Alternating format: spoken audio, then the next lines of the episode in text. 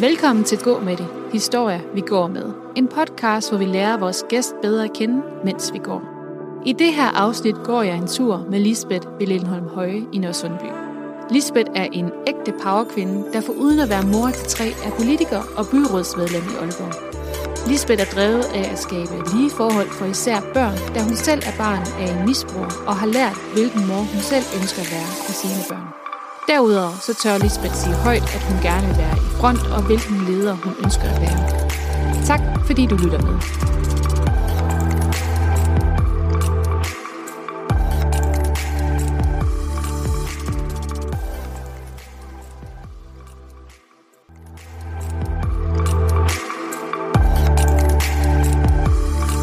Lisbeth, øh, tak fordi at øh, du vil gå en tur med mig i dag. Mm. Vi har lige mødt hinanden her ved Lindholm Høje i øh, Nørresundby. Og øh, det er sådan lidt en kold dag, men meget flot dag også. Ja. Og øh, det er faktisk lidt sjovt, fordi øh, du skrev lidt til os og sagde, det er da spændende, det I har gang i. Og så skrev jeg til dig, jamen det er sjovt, fordi vi har faktisk tænkt også at tage fat i dig. Fordi at øh, jeg har stødt på dig mange gange på Instagram. Ja. Og øh, det synes jeg er jo lidt fedt, det her med, du kan lige kort sige, øh, du er politiker Mm. og øh, er i byrådet her i Aalborg. Og der kan måske godt være sådan lidt konservativ. Kan man så godt være på Instagram? det kan man sagtens. det kan man sagtens. Ja. Ja, men det synes jeg er mega sejt. Øh, men jeg synes også lige, at øh, du skal have lov til at præsentere dig selv. Ja, jamen jeg, øh, ja, som du lige sagde, er jeg jo politiker og øh, har tre små børn og er gift med øh, Rasmus, og vi bor i et hus i Nørresundby. Ja.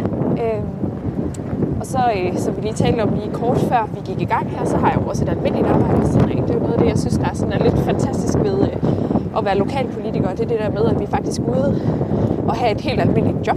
Jeg sidder i byrådet med nogen, der er skolelærer og øh, tandlæger og altså alt muligt helt, helt almindeligt. Og så ved siden af, så er vi så øh, valgt til at varetage borgernes interesser i, øh, i byrådet. Ja. Så, øh, så man, skal ikke, man skal ikke komme og pege af politikerne i lokalpolitik og sige, de er langt væk fra virkeligheden, fordi vi er der faktisk hver eneste dag. Ja, og jeg troede jo faktisk, at, øh, at det var dit fuldtidsarbejde Ja, at være politiker. det kan jeg godt forstå, at du tror. Ja. Øhm, men det er jo også fordi, at det, jeg formidler til verden, er jo politik. Ja. Så der er ikke så mange, der ved, hvad det er, jeg går og laver sådan. Når jeg ikke lige er til et møde, eller forbereder mig til et møde, eller taler om et eller andet politisk, synes måske, måske er det ikke så interessant, hvad jeg sådan arbejder med. Nej. Øh, men det er noget af det, der jeg synes gør det, gør det spændende at være i lokalpolitik. Det er det der med, at vi er så forskellige alle sammen. Ja.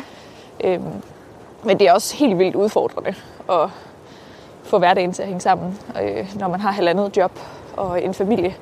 Men øh, til gengæld så er det hele jo tæt på, fordi det er her, det foregår. Ja. Og man kan sige, i Folketinget er, der jo, er man jo også valgt for hele landet, så de nordjyske politikere bor jo her og har familie her. Ja. Øh, så det tænker jeg er sværere at få til at hænge sammen. Ja, På det. præcis. Ja. Men hvordan fandt du ud af, at du gerne ville være politiker? Har det, været, har det altid været sådan en lille drøm ind i dig, eller var det noget, der bare sådan det har det skete ikke. af tilfældigheder? Ja, det tror jeg egentlig. Altså, jeg flyttede øh, til Aalborg i 2007, øh, og havde været politisk bevidst siden slut folkeskolen eller sådan noget op gennem gymnasiet. Ja. Øh, og så blev jeg så student der i syv og flyttede til Aalborg, og så, øh, så tror jeg bare, jeg manglede virkelig meget et fællesskab at komme ind i. Jeg havde planer om at tage sabbatår, og så ville jeg så gå i gang med at læse på universitetet bagefter. Det endte jeg så med ikke mm. at gøre, og så videre, og så videre. Men ja. i hvert fald så, øh, så søgte jeg ind i øh, DSU. Der var valgkamp der i 2007. Øhm, og øh, ja, så meldte jeg mig ind der og kom ind i fællesskabet med politik og blev hængende og blev afdelingsformand i den lokale DSU-afdeling. Og så tror jeg bare, at jeg fik mere og mere blod på tanden. Hvor gammel var du der, Der dengang var jeg, jamen, jeg var 20, da jeg flyttede til Aalborg. Ja. Øhm, ja. Så der start 20'erne eller sådan noget, meldte jeg mig ind sådan og blev aktiv i politik og Ja. tog, tog mit standpunkt, kan man sige. Ikke? Det tænker jeg også, det er sådan ret altså, ung alder også. Og, Ja, der er også nogen, der starter før. Der er også nogen, der melder sig ind i folkeskolen. Det har jeg altid beundret rigtig meget. ja, Der er også nogen, der finder ud af, at det så ikke er dem, og så øh, ja, vender skuden og finder på noget andet, kan man sige. Men jeg blev hængende i DSU og fandt bare et rigtig godt fællesskab. Og ja, øh, det var egentlig primært det sociale til at starte med, men, øh, men alle de politiske diskussioner, man så havde i baren og Ja. over en øl, øh, ja, jeg kunne mærke min retfærdighedssans helt ned i maven. Mm. Og da der så var folketingsvalg i 2011, hvor jeg, hvor jeg hjalp med at få hende, der nu er øh, hvad hedder uddannelses- og forskningsminister, Ane Halsbo Jørgensen, hende hjalp jeg med at få valg til Folketinget. Ja. Så tror jeg bare, at jeg kunne se, at når det kan lykkes for hende, så kan det vel også lykkes for mig. Ja. Og så valgte jeg at stille op der til byrådet til valget i 2013. Okay. Ja, Har så det lå sådan- ikke i kortene sådan på den måde. Det var mere bare noget, der voksede inde i mig efterhånden. Der er ikke, øh, altså jeg er fra sådan en familie, hvor mine, øh, begge mine forældre er ufaglærte, og jeg tror da nok, de havde håbet på, at jeg, at jeg kunne bryde øh, sådan den, den der, ikke sociale arv, kan man sige, men sådan uddannelsesmæssigt, ja. at jeg kunne bryde, hvad, hvad de ligesom aldrig havde opnået, men, men der er ikke ligget nogen forventninger eller noget som helst. Hvor er du vokset op henne? Jamen, jeg er vokset op øh, i Herning, lidt uden for Herning Ja. primært. Jeg har boet rigtig, rigtig mange forskellige steder, men primært omkring Herning-området, sådan øh, i en, øh, en, en lidt sådan kaotisk baggrund, må man sige. En barndom, som var præget af, at min far han er alkoholiker, og det er han stadigvæk, så derfor siger jeg, at jeg er. Mm. Øh, og, og psykisk syg, og, øh, og min mor, som har kæmpet alt, hvad hun kunne med det, hun nu havde, som måske ikke altid har været tilstrækkeligt for mig, da jeg var barn, og, og her, mens jeg er voksen. Men, øh, men jeg er sikker på, at hun gør, hvad hun kan. Mm. Øh, men øh, ja, så det har ikke altid været så nemt. Så derfor så er jeg også, altså det her med at bo relativt langt væk fra dem, de blev skilt, da jeg var 12. Så min mor, hun bor i Thy nu sammen med en ny mand, og Ja. min far, han bor så i Herning. Men det her med at være øh, brudt ud af det på en eller anden måde, altså det lyder så voldsomt, men, øh, men det er faktisk på en eller anden måde, når man er vokset op sådan lidt i en sådan lidt dysfunktionel familie, så er det meget rart at være på afstand fysisk også. Ja, det kunne jeg godt forestille mig.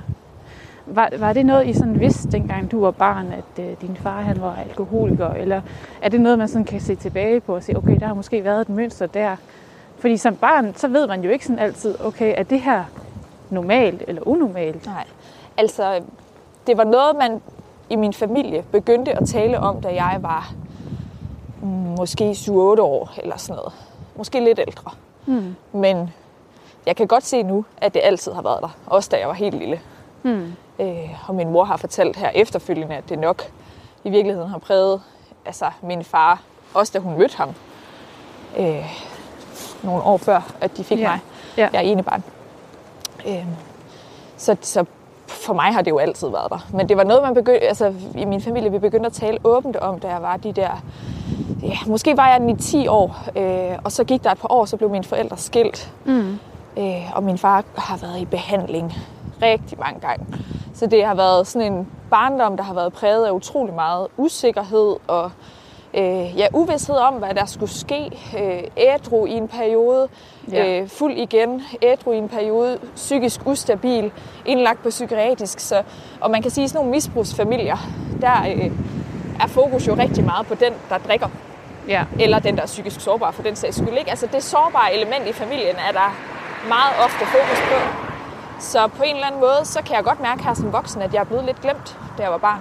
Mm. Og det, jeg synes er det, noget af det sværeste ved det, det er, altså jeg bliver nogle gange rigtig vred, fordi at jeg kan mærke det stadigvæk, mm. følelsesmæssigt. Og jeg Hvordan så kan du- jeg hvordan så kan du vred over, det? at det skal påvirke mig, når jeg er voksen Ja. også. Ikke? Hvordan, hvordan kan du mærke det? Hvordan, øh, hvordan kommer den følelse sådan op i dig? Men det er... Det, sy- jeg tror, det, det er meget, når jeg synes, at jeg mangler en forælder. Altså, ja. fordi dem har man også brug for, når man er voksen. Mm. Øhm, og jeg tror egentlig ikke rigtigt, at jeg synes, at jeg har dem. Min mor nok mest, fordi hun bor langt væk, ikke?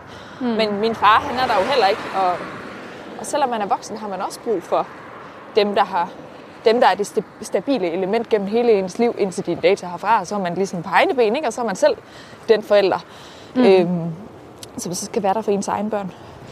Ja, det er sådan en eller anden måde, det, så det bliver det en støtte, at Ja. man sådan ved, at man har, har Ja. deres ryg. Ja. Ja. Så det kan jeg godt synes er helt vildt uretfærdigt. Og Ja. det, måske er det også noget af det, der nogle gange driver mig i politik. Altså den der uretfærdighed ved særligt de børn, som ikke, har, som ikke er, altså, som ikke er født ind i en helt almindelig kernefamilie. Og det er også et bredt begreb, ikke? Ja. Men, men de børn, som virkelig kæmper med noget, som, altså vi, vi bestemmer sgu ikke selv, hvor det er, vi er født henne. Nej. Vi bestemmer ikke selv, hvad det er, vi er havnet i. Nej, men jeg tror da også, øh, kunne jeg forestille mig, at du har været meget alene om det. Også netop, når du siger, du er enebarn. Ja. Fordi hvis man så har en søskende, man måske kan dele Ja. ens tanker med og sådan noget, så, så står man ikke på den måde sådan helt alene med det. Nej. Og, øh, og det tror jeg egentlig også, selvom man bor i en helt, helt almindelig familie, så har man stadig brug for sine søskende. Ja. Altså når ens forældre så bliver så gamle, at de får nogle sygdomme, eller altså, ja, livsstilssygdomme, eller bare når man, når man selv bliver over 50, og ens forældre er tilsvarende noget ældre. Altså, mm. ens forældre skal jo herfra på et tidspunkt, og der kan jeg godt mærke, at, at det synes jeg, øh, når man er enebarn, så står man jo selv med det. Altså, så er Ja. man jo alene, og har ikke nogen at- dele det med, og det er faktisk derfor, jeg har tre børn. Altså, Ja. jeg har været meget sådan bevidst om, at mine børn, altså, de skulle i hvert fald ikke være alene. Nu var jeg lige inde på, jamen, hvordan sådan ellers med din barndom, synes du den var? Altså, havde du nogle gode venner, så, som kunne gøre lidt op for, at, det, havde måske jeg. ikke altid lige Ja. kørte på hjemmefronten? Altså, tror jeg, jeg har haft sådan en helt almindelig folkeskoleopvækst, sådan Ja. ja. på den måde. Øh, heldigvis for det, fordi selvom at min mor og jeg er flyttet rundt rigtig mange gange, mm. så, øh, så har jeg været, på nær et enkelt år, har jeg gået på den samme skole altid. Og det tror jeg bare har betydet rigtig meget. Altså det har det været de samme voksne, og det har været de samme børn, der har været omkring mig i rigtig mange år, da jeg var barn. Mm. Øh, og, og ja, den stabilitet har bare gjort en, en kæmpe forskel. Så det har, det har været helt, helt normalt, og på den måde har jeg jo også, jeg tror egentlig på mange måder, at skolen var lidt mit frirum. Altså i perioder i hvert fald. Andre perioder, der øh, tror jeg også, jeg sprællede lidt med benene, og lærerne havde lidt svært ved at finde ud af, hvad de skulle gøre af mig, og jeg sad nogle gange mere uden for døren end inden for døren.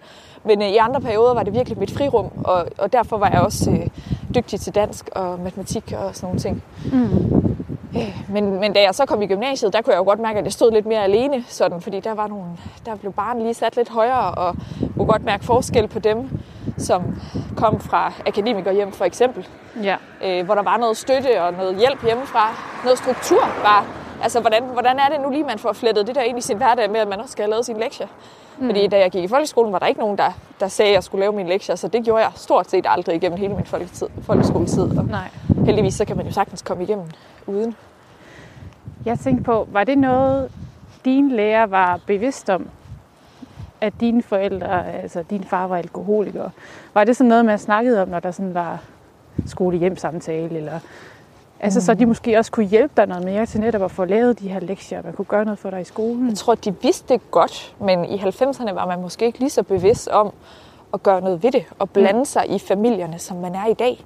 Altså heldigvis, så, så, øh, så, så tør man lidt mere at gå ind og sige, prøv at høre, vi skal passe på børnene, så derfor så er I nødt til at få styr på familien her. Og mm. hvis ikke I kan selv, så skal vi nok hjælpe jer. Det er man god til som samfund, som skoler og som børnehaver.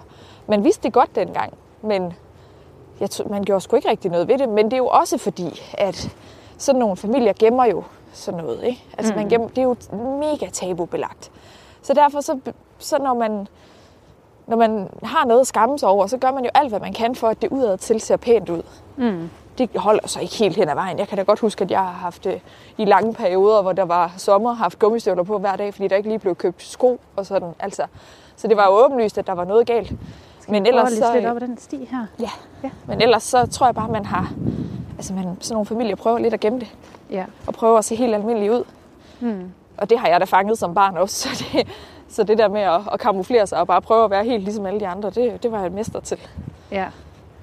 Og det var vel også sådan, tænker jeg, det bliver man vel også ret øvet i, på en eller anden Ja. måde. Også sådan, tænker jeg, når du sådan skulle hjem til dine venner og sådan noget, Ja. og de skulle hjem til dig. Og, Altså mine antenner var bare fuldstændig ude, ikke? Og på Mm. overarbejde i forhold til, okay, hvordan gør man i det her hjem? Hvad, altså det er normalt, så når man indtræder i et andet hjem, det gør jo alle børn jo, så, så vurderer man jo, okay, situationen, hvordan, ja. hvordan gør man tingene her? Men det er bare, når man er i en misbrugs, misbrugsfamilie, som er dysfunktionel, så, så gør man bare, altså ens egen familie ligner jo på ingen måde dem, man kommer ind i. Så Nej. det er et helt fremmed land, man træder ind i.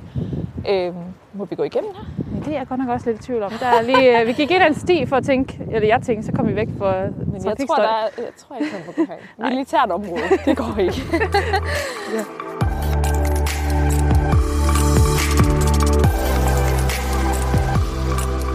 der blev vi lige, uh, der blev lige tråden der. Ja, ja, sådan går det. ja, men det var, ja, det her med at være øvet i at, og, ja, og, og være i de forhold, man er, og hjemme i vennerne, mm. selvom man ja, godt ved, at man måske ikke lige selv har en, en så normal familie som Ja. alle mulige andre. Jeg tror, at børn, børn af misbrugere eller dysfunktionelle familier generelt er bare mestre i at tilpasse sig Ja, og, og prøve at falde ind i mængden og sådan prøve at være en del af fællesskabet uden at stikke for meget ud.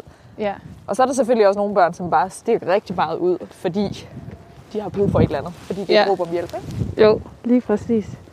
Kan vi gå lidt den her vej igen? Det kan vi godt. Men tror du, det er det, som sådan, du var også lidt inde på det før, at, at det måske også er det, der sådan har været startskuddet til, at du skulle gøre karriere som politiker? Det, det, det er i hvert fald noget af det, der driver mig, kan jeg godt mærke. Det er den der altså retfærdighedsfølelse. Ja, Øhm, helt sikkert. Og det, er jo også og det overfører jeg jo til alle mulige andre ting nu. Ikke? Fordi det er jo ikke kun de sårbare børn i folkeskolen og i børnehaven, som jeg arbejder med i politik. Det jo, handler jo også om øh, byggetilladelser i Hasseris eller alt muligt andet. Ikke? Hvor Ja. der er mennesker, der kan komme i klemme på den ene eller den anden måde. Eller et byggeri, vi skal lave et sted, hvor vi skal høre borgerne om, hvad de synes. Og alle mulige ting. Sådan, ja. ja, det er meget bredt. Men ja. det synes jeg egentlig er ret fedt. Og nu er du jo politiker i Socialdemokratiet. Ja. Og øh, det tænker jeg, det ligger jo sådan også lige til højre benet i forhold til, til din opvækst. Ja. Øh, så det har ikke været svært valg for dig at sige, men det er her, jeg skal være. Det er her, jeg har min plads. det har det ikke. Altså, nogle gange tænker jeg, at, øh, at på venstrefløjen generelt, er det jo, der er det jo det samme værdigrundlag, vi ligesom altså, hviler på. Ikke? Mm. Det er jo vokset ud af fagbevægelsen, og vi, alle partierne på venstrefløjen er jo vokset ud af det samme. Så derfor så finder jeg også tit, at jeg er enig med nogle af de andre partier på venstrefløjen. Men det der, er, det der måske er hele forskellen, det er, hvor pragmatisk en tilgang man så har til det. Ikke? Jo. Hvor, hvor meget man står på sine principper, og hvor meget man sådan vil løse tingene i virkeligheden. Ja. For at være meget grov. Det, Ja. det er jo hårdt skåret ud i pap. Ikke? Øhm, så den, der kan jeg egentlig meget godt lide at, øh, at være i Socialdemokratiet, hvor vi også ligesom ser meget realistisk på nogle udfordringer nogle steder, og derfor også nogle gange går på kompromis med nogle ting, Ja. fordi vi forholder os til virkeligheden, og hvordan den ser ud. Ja. Og nu kender jeg jo sådan lidt til dine øh, kerneværdier. Jeg ved i hvert fald, du slår på det her med øh, bæredygtig, den bæredygtige mm. Vinkel også. Ja, Og øh, og så kom der lige en meget stor BMW susende forbi. det, Nå, det, det var egentlig ret godt timet her ja. Ja. i forhold til at snakke bæredygtighed. Og hvad var det mere, jeg så på din Instagram-profil? Jamen altså, øh, jeg er Byliv. faktisk... Ja, Og- altså det, det, det som jeg... Nu, nu, nu er der jo valg om et år. Ja. Så jeg er begyndt at, sådan at tegne, okay, hvad skal jeg sådan... Jeg mener jo noget om alting, ikke? Det gør Ja. ja. man som politiker, tænker alle politikere gør. Noget om... Altså, noget mener man mere om end andet, men man skal ligesom vælge et eller andet ud, så man kan sige, hey, Ja. det er det her, jeg står for, når jeg går til valg. Og det bliver i hvert fald vores børn, og hvad der kan ligge inde under det. Det bliver den gode by i forhold til grønne områder og så videre. Alt, hvad der sådan kan ligge ind under den hat. Ja. Og så er det cyklisme som den sidste ting. Men den gode by er også, ja. er også bæredygtighed, tænker jeg egentlig. Altså, Ja. Og bæredygtighed kan jo forstås i altså dels den grønne, som vi taler meget om i de her år, men der er også social bæredygtighed. Øh, at vi skal have skabt en by, hvor vi alle sammen kan bo i, og vi alle sammen kan få glæde af for eksempel de grønne områder. Og, Ja. ja. Så lige nu der har jeg tre øh, lidt brede overskrifter, som jeg skal sådan have kogt ned til noget lidt mere konkret, Ja. som vælgerne lidt bedre kan forholde sig til, Ja. når man skal sælge et budskab meget hurtigt Ja. ved en dør, eller foran Føtex. Eller, ja. Jo, men så, så, så jeg tror, det er fint også, så netop det her med lige at vælge tre kerneområder, ja. Og så kan vi jo gå lidt mere i detaljer Præcis. inden for de rammer. Og hvorfor det her med, med cyklerne? Hvorfor er det så vigtigt for dig? Jamen det, altså det handler jo også om bæredygtighed. Altså det ja. handler også om grøn transport, om sundhed, øh, om øh, trafik i det hele taget. Trykket på Aalborg er jo hårdt i forhold til bilisme. Ja. Der er mange, mange biler, og det er en ongoing diskussion øh, om det, og parkering osv. Men hvis nu bare 10 procent flere de cyklede, så vil vi jo løse rigtig meget af det. Ikke? Jo. Øh, så det, det, det handler, det, det, der er mange aspekter i det, tænker jeg, men jeg tror bare, at vi får en langt bedre by og en meget mere mobil by, altså for borgerne, mm. hvis der er, der er flere, der tager cyklen eller går for den sags skyld. Ikke? Ja. Øh, det, at der er så mange, der tager bilen, gør bare, at det hele sender til. Og corona har jo ikke gjort noget godt i forhold til den dagsorden. Der er flere, der har købt biler brugtmarkedet er... Jeg har sådan en mand, der, der interesserer sig ret meget for det der med biler. Ja. Øh, øhm, og øh, han fortæller mig, at brugtmarkedet er, er... Altså priserne er steget, og markedet er, er stort set støvsuget for mini, mikrobiler lige nu og sådan noget. Ja. Fordi at folk de har simpelthen ikke kunne overskue det der med ting, hvis den offentlige transport den lukker ned, så må jeg da have en bil. Og det er jo bare rigtig skidt i forhold til at få vores by til at fungere. Fordi den sander bare til i biler. Og Ja. Øh, ja, det, det skaber bare endnu dårligere historier. Hvis nu der var flere, der tog den kollektive transport, hvis der var flere, der tog cykling, så var der plads til mange flere. Og det ville være en renere by at bo i. Ja. Det, generelt ville vi bare løse rigtig mange af de udfordringer, vi har helt inde i den centrale midtby, hvis der var flere, der tog cyklen. Ja, men man kunne egentlig også godt, tænker jeg, i forhold til med corona, at netop fordi der er flere, der så arbejder hjemmefra, men måske finder ud af, at man ikke har behov for at have Ja. to biler. Og sådan. Så det er egentlig lidt, lidt sjovt at høre, at, at det egentlig kun er gået op i forhold til Ja. salg af Men af jeg tror, biler. det, det handler jo om, at folk er lidt bange for at blive fanget. Ja. Øhm, fordi der var, jo, der var jo nogen, som slet ikke kunne, kunne komme frem og tilbage. Altså, også ja. øh, hvis hvis man har arbejdet på en privat virksomhed et sted i Nordjylland, og, og, og faktisk godt måtte, altså hvis hvis vi ikke taler den sådan fulde nedlukning der, men hvis man faktisk godt måtte komme på arbejde, Mm. øh, efter da landet ligesom lukkede op igen der i april, så kunne det være rigtig svært at komme frem og tilbage. Ja, Så når nu vi også taler karrierevalg og sådan nogle ting, så tror jeg bare, at det, det kommer meget tæt ind på livet på folk, når det sådan sætter begrænsninger for en. ja. Jo, men så også... må man handle sig ud af det, og så køber man måske et bil. Ja, også fordi man måske også kan tænke nogle gange, at det bliver også lidt bøvlet med det der at skulle tage bussen og skulle have den Ja. der mask på. Så vil jeg hellere sidde i min egen bil. Ja, jeg, jeg synes det også, det er ubehageligt at have mundbind på. Nu er man sådan lidt mere ved at vende sig til det, fordi man også skal have det, når man handler og så Ja. mange andre steder. Ja. Ikke? Men, øh, men jeg synes, at det var, det var da grænseoverskridende, da man skulle... Jeg, jeg undgik selv bussen i den periode, hvor man ikke skulle have mundbind på alle andre steder, men kun i bussen. Fordi jeg brød mig ikke om at have det på. Men jeg har jo så taget cykling i stedet for. Ja, Nu må man sige, at der så er en hel masse andre, der tager bilen, eller måske har købt en bil. Og Ja. det er jo bare rigtig ærgerligt. ja. Ja, Men jeg forstår det godt. Altså, jeg forstår også godt, at, at øh, der er nogle mennesker, der har behov for at have en bil. Øhm, så jeg er ikke der sådan politisk, hvor jeg siger, at vi skal have alle bilerne ud af Aalborg. nej. Fordi jeg ved godt, at der er nogen, der har behov for det. Og vi har jo selv tre små børn, der har også brug for en bil. Selvom man kan sige, at vi, har, vi arbejder begge to inden for en 5 km radius af, hvor det er, vi bor. Ja. Og der ligger børnehave, skole og vuggestue også. Så i virkeligheden, så kunne vi måske godt have undværet den bil, ikke? Jo. Det kræver bare lige lidt mere vilje i forhold til at nå nogle ting. Og Ja, når man skal besøge sin familie, som bor 30 km væk, øh, det gør min svigerfamilie, ikke? Så, så er det altså bare lidt mere besværligt. Ja, man kan ikke altid være så spontan. I hvert fald, der skal lige planlægges lidt mere ud af Hvis det. vi var lidt mere idealistiske, så havde vi nok øh, afskaffet vores bil, kan man Ja. sige. Ja. Ja. Ja, ja, det er det. Verden, hver, hverdagen skal også øh, Det er det. hænge sammen.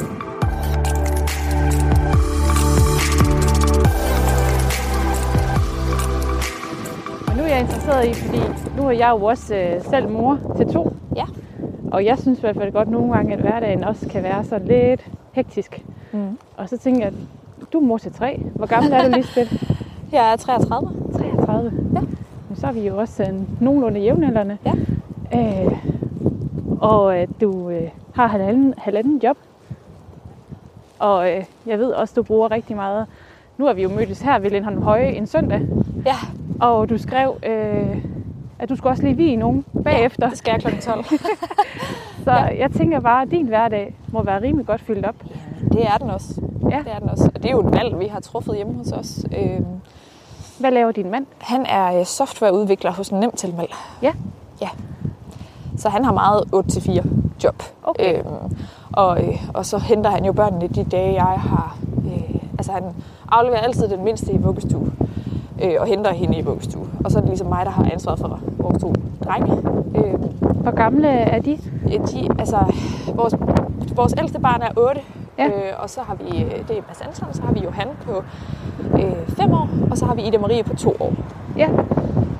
Øhm, så jeg har ligesom ansvaret for de to, for drengene. Som, øh, og så de dage, hvor jeg ikke kan hente, øh, hente dem der om eftermiddagen, der, øh, der henter han så dem alle sammen i bil. Det er også derfor, vi har en bil, ikke? Ja, ja. Ja. Øhm, ja, og så har jeg jo øh, ofte noget aftenarbejde eller nogle møder om aftenen. Eller, så han står egentlig ofte alene med tingene derhjemme ja. i hverdagen. Men jeg synes, at jeg er meget god til sådan at, at skille tingene ad og sige, øh, nu øh, er vi sammen, nu er jeg med mine børn, og så må det der politik lige vente lidt. Ja, Øh, og, så, og så er der tid til det, når de falder i søvn, øh, eller er ved at falde i søvn. ja, Nogle gange i weekenderne er jeg så nødt til at tage, tage nogle timer i brug i forhold til lige at sætte mig ved min iPad og få læst en dagsorden eller et eller andet, mens de er vågne, hvis der er rigtig meget. Men øh, så ved de godt, at så går jeg lige væk en times tid, så arbejder jeg, og så kan jeg være nærværende igen okay. efterfølgende. Ja, så det der, det er faktisk en god måde sådan lige at, at sige, nu går jeg lige en time, og så er jeg tilbage igen. Ja.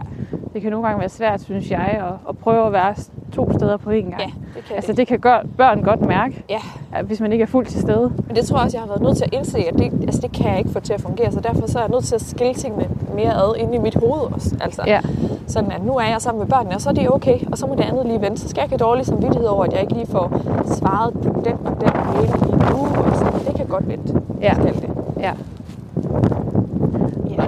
Tænker jeg så, det kan være, at vi skal vende lidt om igen. Ja. Det er en lille smule blæsende, så det er med lige at finde de gode ruter. I forhold til din opvækst, øh, og at du nu er mor til tre, hvad er det så vigtigt for dig, og altså, hvilken mor vil du gerne være? Og vi snakker det her med måske også det her afsavn i forhold til andre familier og, og, og kernefamilien. Hvad er det vigtigt for dig at give videre til, til dine børn? Jamen, det er et øh, trygt og stabilt børneliv, Mm. tror jeg egentlig. At, øh, at prøve at, at rumme dem og deres følelser og vise dem, at der er plads til dem. Øh, også når de er frustrerede. Og, altså, der er altid tid til dem. Mm. og det de er. Der er aldrig, ej, det må du lige vente med. Og hvis, hvis de er ked af det lige nu over et eller andet, det kan man sige, når de er helt små, så, så er de jo ikke så, så bekymrede for verden, men jeg kan godt mærke på den ældste, at når man kommer i skole, så sker der nogle andre ting. Så bliver man mødt med nogle andre udfordringer, og Mm. man skal ligesom lidt mere selv finde ind i fællesskaberne, og det stiller dem jo stiller nogle større krav til børnene, og der er det bare rigtig vigtigt for mig, at der er plads til børnene Ja. hjemme hos os. At, øh, at, man, at det er okay at tale om tingene, og det er uanset hvornår det er. Der er faktisk ikke noget dårligt tidspunkt at komme og bede om hjælp, eller være ked af det, eller spørge. Det skal der være plads til. Så jeg vil faktisk gerne have sådan et hjem, der er meget rummeligt mm. i forhold til følelser. Øh, og og i, det at få lov til at være og finde sig selv som barn. Ligger det også i det her med også øh, dit politikerhjerte, det her med, at man gerne må sige tingene højt, og øh, man også gerne må, ja, det her med rummelighed, og der skal være plads til alle, og Ja, det Ja. tænker jeg egentlig hænger meget godt, meget godt sammen med mine værdier. ja, Jeg tror, der er sådan nogle røde tråde, der ligesom går igennem det hele. ja, Øh, og ja, derfor finder ja, det er sgu meget naturligt for mig, ja, at det både afspejles i mit privatliv og, og i politik. ja. Og hvad tænker du i dag i forhold til, til børnene i dag, og så hvis du skal se tilbage til, til dengang du voksede op, er der så noget, du sådan tænker, børn i dag, det, det er hårdt fordi et eller andet, eller i forhold til, til dengang du voksede op? Mm. Er der noget særligt, som, som børn sådan kæmper som, med, Som, som samfund, med? eller hvad tænker du? Jamen, det tror jeg lidt. Det ved jeg faktisk ikke. Altså, jeg Nej. synes jo også, at i 90'erne begyndte presset at komme på børnene i forhold til ansvar for egen læring Ja. og øh, sådan nogle forskellige ting. Altså, det begyndte i hvert fald i slut 90'erne, kan jeg huske, at mine folkeskolelærere, som også var politisk bevidste, ikke? det er lærere jo tit, mm. øh, de ligesom begyndte at, at, tale den dagsorden ind, og øh, man begyndte at kalde det eksamen i stedet for prøve. Man var op til i 9. klasse. Det var først nogle år senere, at det faktisk blev vedtaget, at det skulle hedde en eksamen frem for en prøve. Men Ja. hele den der diskurs om, at børn, de, altså, der skulle mere ansvar over på det enkelte barn i forhold til deres vigtige uddannelsesvalg. Altså roligt nu, de går i mm. 6. 7. klasse. Ikke? Ja. Øh, det tror jeg egentlig, det allerede startede der i 90'erne. Der er nogle, altså, det er klart, at den, hele den diskurs er blevet skærpet utrolig meget op til nu. Ja. Øh, og derfor så tror jeg også, at jeg ser ved mine 8-årige der, at, at i skolen nu, hvor de bliver udsat for nationale test, trivselsmålinger og sådan noget, Ja. altså at at det jo presset er, er i hvert fald glædet ned i indskolingen også. Og, øh, og måske har den lige fået en ekstra skrue, men jeg tror egentlig, det var en bevægelse, der startede allerede i 90'erne. Ja. Ja, fordi man tester jo meget i dag også på børn også, og siger, hvor er du henne lige nu, ja. Ja. og så følger du med, og er du, hvor ja. Ja. du skal være? Og det har, altså, i virkeligheden så har man jo altid øh, testet børnene og prøvet Ja. børnenes øh, øh, hvad hedder det, kompetencer af og sådan noget, fordi læreren har skulle bruge det til at finde ud af, hvor, hvor børnene de ligger henne. Ja. Fint nok. Det, der er hele udfordringen ved de der nationale test for eksempel, og nogle andre af de der ja, standardiserede test, det, altså jeg synes, det er en udfordring, når lærerne de ikke synes, de kan bruge det til noget. Ja, Og derfor får børnene måske heller ikke noget ud af det. Altså vi gør ja. kun, vi stikker kun en finger i jorden, så tager vi den finger op igen, og så putter vi den ned i en kasse et eller andet sted, og så sammenligner vi alle de fingre, ja, altså i hele landet. ja. Øh, og der kan man da godt nogle gange spørge sig selv, hvad skal vi egentlig bruge det til? Altså, ja. øh, hvad, hvad, får, det er bare spild af tid. hvad får Mads Hansen egentlig ud af det? Ja, Og hvad får læreren ud af det? Fordi jeg synes, det er fint, at vi tester børnene, hvis læreren bruger det til noget. Og derfor, altså, når man har de nationale test og øh, trivselsmålinger og så videre, og alle mulige af de der nationale ting, som børnene skal igennem, derudover så har læreren jo nok sit, eller de fleste lærere har i hvert fald deres eget sæt af ja. gåseøjne test, eller prøver, eller lige sådan en check op på, om de nu har lært det, de skulle om et eller andet i naturen, eller hvad de nu har været igennem. Ikke? ja, Så derfor oplever børnene jo, at der er utrolig meget test omkring dem. ja. Ja, og ja, som du siger, hvis man så kan finde ud af at bruge det rigtigt, så giver det jo mening. Ja, men lige Ja. nu der er det bare ikke, altså, hvad jeg hører fra lærere, så, øh, altså, så kan de ikke bruge de der nationale standardiserede test til ret meget Nej. i deres hverdag. Og det er jo Nej. det, der er problematisk. Hvis nu bare man kunne nøjes med dem, og så, øh, ja, og så kunne læreren faktisk bruge dem til noget, så ville det jo være at slå to fluer med et smæk, så hvis det var, man virkelig gerne ville sammenligne alle skoler på tværs af hele landet. Ja, Kan jeg også godt have min tvivl om, om, om det virkelig også er nødvendigt. Men øh, ja. ja, Det, det, det er svært nogle gange, synes jeg også. Nu har jeg også lige en datter, der er startet i skole her. mm-hmm. Øh, og det er jo... Øh, man skal, så, først og fremmest så skal man jo også til at vælge den rigtige skole, man føler, man Ja. tænker, ens børn passer ind i. Men øh, det kan godt være, at vi skal vende op lidt her igen. Ja, den, den, tror jeg, vi skal. Den er ikke lige vores ven lige nu.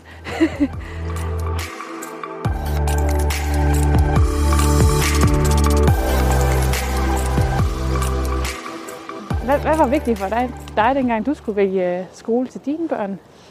at det er den lokale skole Ja. i virkeligheden. Øhm, men derfor var det også vigtigt, hvor det var, vi købte vores hus. Mm. Altså fordi det handler om, hvad det er for en skole, man hører til. Ja. Øhm, fordi ja, der er jo selvfølgelig, altså selvom at jeg helst ikke vil indrømme det, så er der jo forskel på skolerne i Aalborg Kommune også. Og, og forældre vælger forskelligt på mavefornemmelse og hvad man er tryg ved. Ja. Øh, både ud fra lokalområdet, men også øh, hvilket ry skolen har. Og øh, det er ikke fordi, det har, der er ikke lige nogen af de skoler, der ligger i nærheden af mig, hvor jeg tænker, at det ville bare være forfærdeligt. Men jeg forstår godt nogle andre forældres valg, og det rammer mig som politiker, at der er nogle, nogle skoler, som forældre ikke har lyst til at vælge til. Ja. Det synes jeg er rigtig svært, fordi det har vi jo et kæmpe ansvar for at få rettet op på. Mm. Det er godt nok svært. Altså når der er kommet et dårligt ry omkring nogle skoler, berettiget eller uberettiget, så er det rigtig svært at rette op på igen. Ja.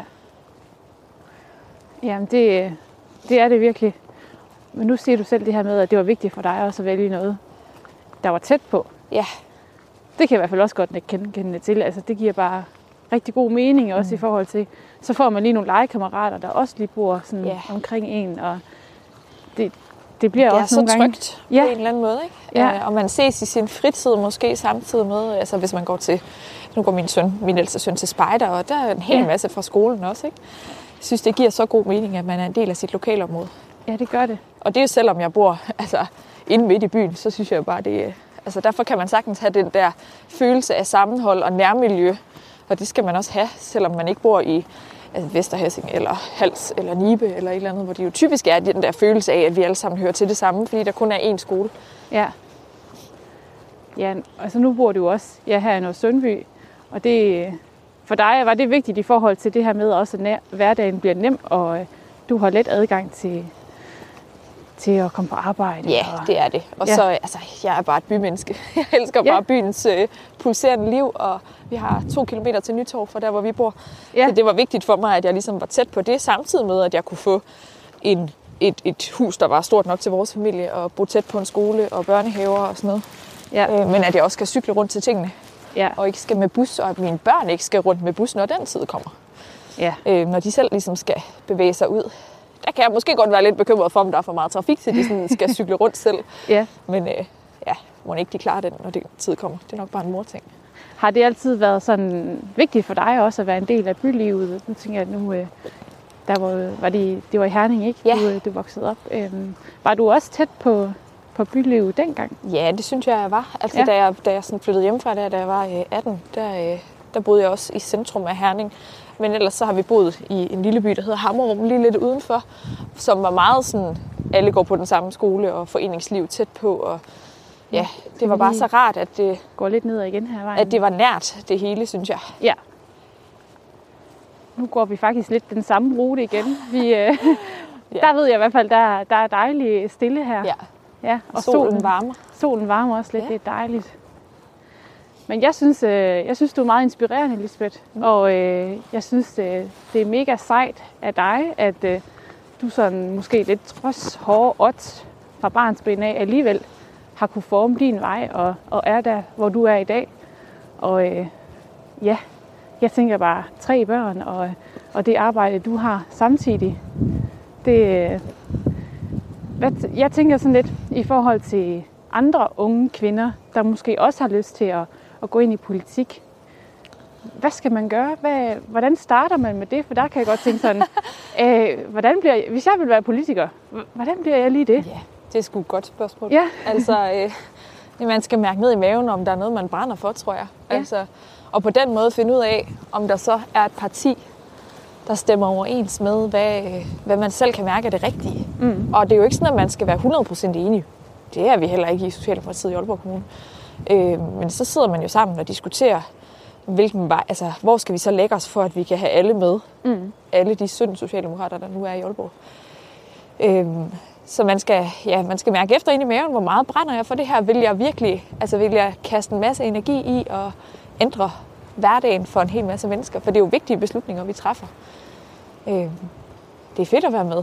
Mm. Men når man så har meldt sig ind i et parti, så, øh, så kan man jo blive opstillet til byrådet. Partierne har lidt forskellige måder at gøre det på. I, hos os der har vi nogle forskellige partiforeninger rundt omkring i kommunen. Jeg tror, der er 11, som er sådan lokalt forankret. Og jeg er som medlem i Nørre Sundby, som er den største partiforening. På Aalborg siden er der flere forskellige. Øh, så melder man sig ind der, og så når der er generalforsamling, så kan man jo stille sig selv til rådighed. Og så medlemmerne i partiet vælger i virkeligheden en til at være kandidat. Okay. Øhm, Så det er første step, det er, at man skal vælges til at være kandidat overhovedet. Så partiet siger ligesom, vi har tillid til dig. Så nu, vi vil gerne have, at du er en af dem, der står forrest i forhold til at, at komme til at, at træffe nogle beslutninger for vores by og hvad retning vi skal i. Øhm, og så, så kommer der jo valg på et tidspunkt, hvor man så kommer på stemmesedlen, og så, ja, så skal man i gang med at føre valgkamp og sådan noget. Så må man jo se, om man bliver valgt. Ja. Var det ikke stort, den, dengang du sådan lige skulle øh, være på stemmesedlen? Og... Jo, det er ret vildt at se sit, se op sit og- navn der. Ja. Og, øh, og da jeg stillede op første gang, der var det jo faktisk første gang, at Aalborg Kommune havde valgplakater op i lygtepælene. Ja. Man har i en lang periode haft øh, øh, sådan nogle plakatstandere ved indfaldsveje i byen og centralt placeret, hvor der så var en fra hvert parti på. Det vil sige altid borgmesterkandidaten for os ikke? Ja. Øh, over hele kommunen. Så det var utrolig svært for alle mulige andre sådan at, at blive set. Det har plakaterne jo hjulpet os med. Øh, så det var ligesom første gang, at man skulle se sit ansigt, at nogen skulle se sit ansigt overhovedet i Aalborg Kommune rundt på de der plakater. Ja. Men det er altså, sådan, det er altså mærkeligt. ja, det er det godt nok. Der er sket meget siden. Ja. Hvad er vigtigt i dag i forhold til at være politiker og komme ud med sit budskab? Jamen, øh, jeg synes jo, det er vigtigt mellem valgene også at, at, at kommunikere nogle af sine budskaber, for eksempel på de sociale medier. Mm. Det gør jeg rigtig meget ud af, fordi det er ligesom måden at nå folk på. Øh, for mig i hvert fald. Jeg øh, møder ikke sådan helt vildt mange mennesker sådan hver dag. Øh, hvis man nu øh, gik på Aalborg Universitet og mødte en hel masse studerende hver eneste dag, så var det måske lettere at komme i, takt, komme i kontakt med en hel masse. Mm. Øh, men der skal jo mange til, for at man kan blive valgt til Aalborg Ja. Byråd. Ja. Øh, og de skal have tillid til mig. Og hvordan, hvordan får man udstrålet, at I kan have tillid til mig, hvis man ikke har mødt folk? Altså det, det, er, jo, det er jo virkelig svært, hvordan man gør det. Så der, der er de sociale medier, de, de øh, er jo en hjælp for mig i forhold til at komme ud med, ikke kun min politik. Fordi Nej, det er jo én ting. jeg Noget andet også, er jo, øh, hvem jeg er. Ja, jeg nemlig også mærke til, at du også deler billeder af dine børn og. Mm. dit hjem. Og det, det har du det fint nok med, det her med egentlig at, at få tingene til lidt at flyde sammen. Ja. Ja. Men det er jo fordi, det hele er jo mig. Øhm, og jeg tror egentlig, at før jeg selv stillede op også, altså jeg tror egentlig, den helt almindelige vælger vil gerne øh, altså, når man sætter sit kryds, så, så, så stemmer man jo på hele personen på en eller anden måde. Ikke? Mm. Og ikke kun holdningerne, men jo også, hvem er det? Hvad, er det for et menneske? Øh, Ja. Hvad er det for nogle værdier, der følger med i øvrigt? Fordi vi kommer jo ikke kun til at tage stilling til øh, den gode by og vores børn og cyklisme. Vi kommer jo også til at tage stilling til rigtig mange andre ting. Ja. Så derfor tror jeg, at det er vigtigt for vælgerne at se det hele menneske, Mm. og hvad der ligger inde bagved. Og det kan jeg jo vise på Instagram for eksempel. Ikke? Jo. Ja, også det her med, at man kan komme i dialog med folk. Altså, så, Ja. så kan de også skrive tilbage til dig, ikke? Og, ja, Det gør det meget nemmere. ja, Og også når man så har tre børn. Ikke? Altså, jeg kan jo ikke være alle steder på én gang, naturligt nok, men jeg kan være på de sociale medier. Ikke Ja. at jeg sidder der hele tiden, når mine børn er der, men, altså, men det er bare, øh, når man så synes, man ikke lige havde, havde nået at gøre et eller andet. Altså i gamle, gamle dage i gåseøjne, hvor når man skulle møde vælgerne, så var man jo nødt til at stå foran øh, brusen eller et eller andet, hvis man skulle i kontakt med dem. Altså det, det har jeg ikke tid til med tre små børn i hvert fald. Nej. At stå og møde en masse vælgere der hver lørdag. Så, så på den måde, så kommer jeg jo meget langt ud med de sociale medier. ja. Er der noget, du sådan tænker, åh, det er også, øh, jeg gad godt nok også nogle gange godt kunne bruge lidt mere tid på det, eller at der også godt kan det være sådan et, en klods om benet, ikke? At man også har et familieliv, der samtidig skal hænge sammen. Eller fungerer det egentlig fint i dag? Ej, det, jeg synes, det er, det, der er nogle dilemmaer. Ja, Helt sikkert nogle dilemmaer forbundet med det, når man er ambitiøs karrieremæssigt i politik, og så, øh, og så samtidig vil være en god mor. Mm. Men jeg holder simpelthen fast på, at man skal kunne begge dele. Og jeg vil gerne vise mine børn, at man kan begge dele. ja, At man godt kan være en god mor samtidig med, at man er en ambitiøs øh, politiker. Det, det skal man simpelthen kunne. Øh, og det er der, den der balance bare kommer ind igen, ikke? hvor får skilt tingene fuldstændig ad, og når du så er det ene sted, så er du 100% der, og når du er et andet sted, så er du 100% der, for ellers så kan det ikke hænge sammen for mig Nej. i mit følelsesliv. Nej. Altså, det er også svært tidsmæssigt nogle gange. Men, lidt, lidt men det, der, øh, det synes næsten det, der er sværest, det er jo, at jeg også har det her helt almindelige arbejde ved siden af. Og i virkeligheden, så er det jo, altså det er faktisk et spændende arbejde, det er slet ikke det. Men det er jo ikke, altså jeg vil jo gerne være politiker. Jeg vil jo Ja. faktisk gerne bruge alt min tid på det. Så i de, øh, før jeg blev ansat, der var jeg nu, der gik jeg ledig efter min, min sidste barsel. Og øh, det gjorde jeg i 4-5 måneder eller sådan noget. Og, øh, og, og der kunne jeg jo bruge al min tid på at være politiker. Jeg skulle også lige søge nogle jobs og sådan noget, og det lykkedes jo også, og jeg fik et arbejde, men det var bare fedt det der med at kunne bruge al sin tid på det, man virkelig brænder for, og så også kunne være familie. For så kunne jeg netop få afsluttet alle de ting, som jeg skulle, Ja, inden at de så skulle hentes i institutioner. ja. Ja, fordi det, det kunne jo også bare være fedt, hvis du også bare kunne, kunne leve af at være politiker. Ja, Ja, det ville det. det et højt rungende ja, det kunne virkelig være fedt. ja, Men som sagt, så er der, der er ikke så mange øh, fuldtidspolitikere i Aalborg Kommune. Der er syv i alt, inklusive borgmesteren. ja, Øhm, og det er ikke lige, fordi jeg står til at skulle være borgmester, kan man sige. Men, øh, men jeg krydser da fingre for, at næste valg måske kunne falde ud på en måde, så jeg kunne få lov til at leve af politik. Men der er ingen, der ved det jo. Altså, nej, hvordan går mit valg? Hvad vælger vores parti? Der er, der er mange ting, der skal falde på plads, for det kan lade sig gøre. ja. Og, og meget øh, i forlængelse af det, øhm, hvad, hvad er din drømme, Lisbeth? Hvad drømmer du om? Jeg er jo Det er et stort 33. spørgsmål. Jamen, jeg er også kun 33, Ja. øh, og jeg tænker egentlig, at i første omgang drømmer jeg om at blive fuldtidspolitiker. Og Ja. øh, så må vi se, om det lykkes. Men om ikke andet, så tænker jeg, øh, det er altid så tabubelagt at sige sådan, men jeg kunne virkelig godt tænke mig at stå forrest. Altså, jeg vil sgu gerne være... Jeg vil gerne være, om, om det så er i politik, eller et andet sted i en privat virksomhed, eller i en offentlig virksomhed, så vil jeg gerne være leder. Mm. Jeg synes, at det er spændende at tage hånd om mennesker og træffe beslutninger, der har betydning for mennesker, også når de er svære, de beslutninger. Fordi det er vigtigt, hvordan, hvordan man så får, får truffet de svære beslutninger på en ordentlig måde. Ja, Øh, For det er faktisk mest, det er faktisk mest de svære beslutninger, vi har i politik. Det er jo ofte, ofte skal vi jo spare nogle penge og finde Ja. ud af, hvordan, øh, hvordan, hvordan skal snittet lægges i forhold til, at det går mindst ud over helt almindelige mennesker, for eksempel. Mm. Altså, ja, det går altid ud over nogen, når vi skal spare nogle penge. ja det gør det nemlig.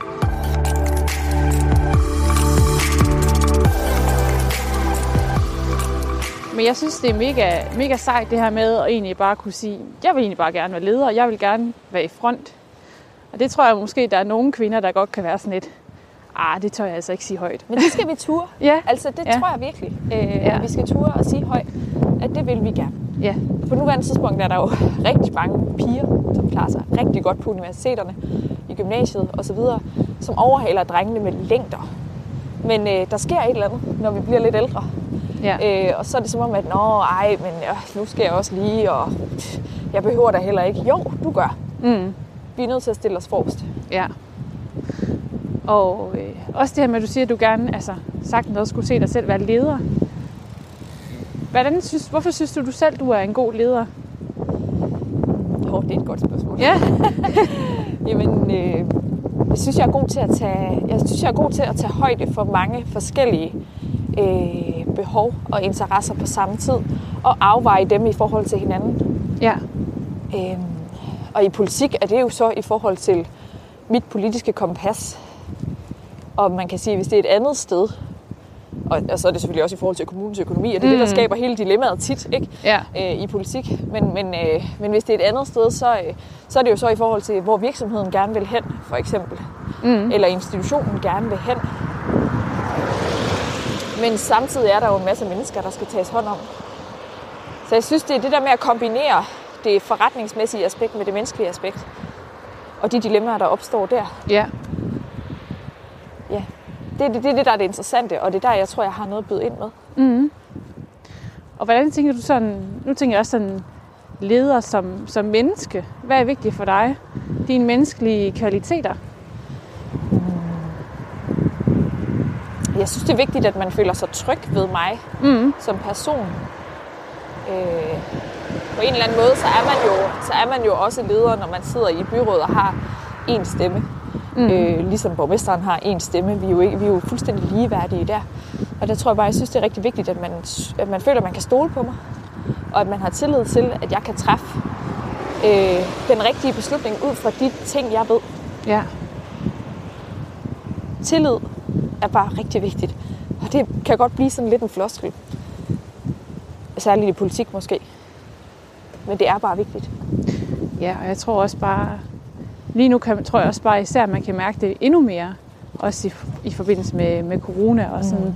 altså den her menneskelige kontakt, og, og netop som du siger, tillid og relationen til andre, Ja. er noget, man sådan virkelig sætter ekstra meget pris på.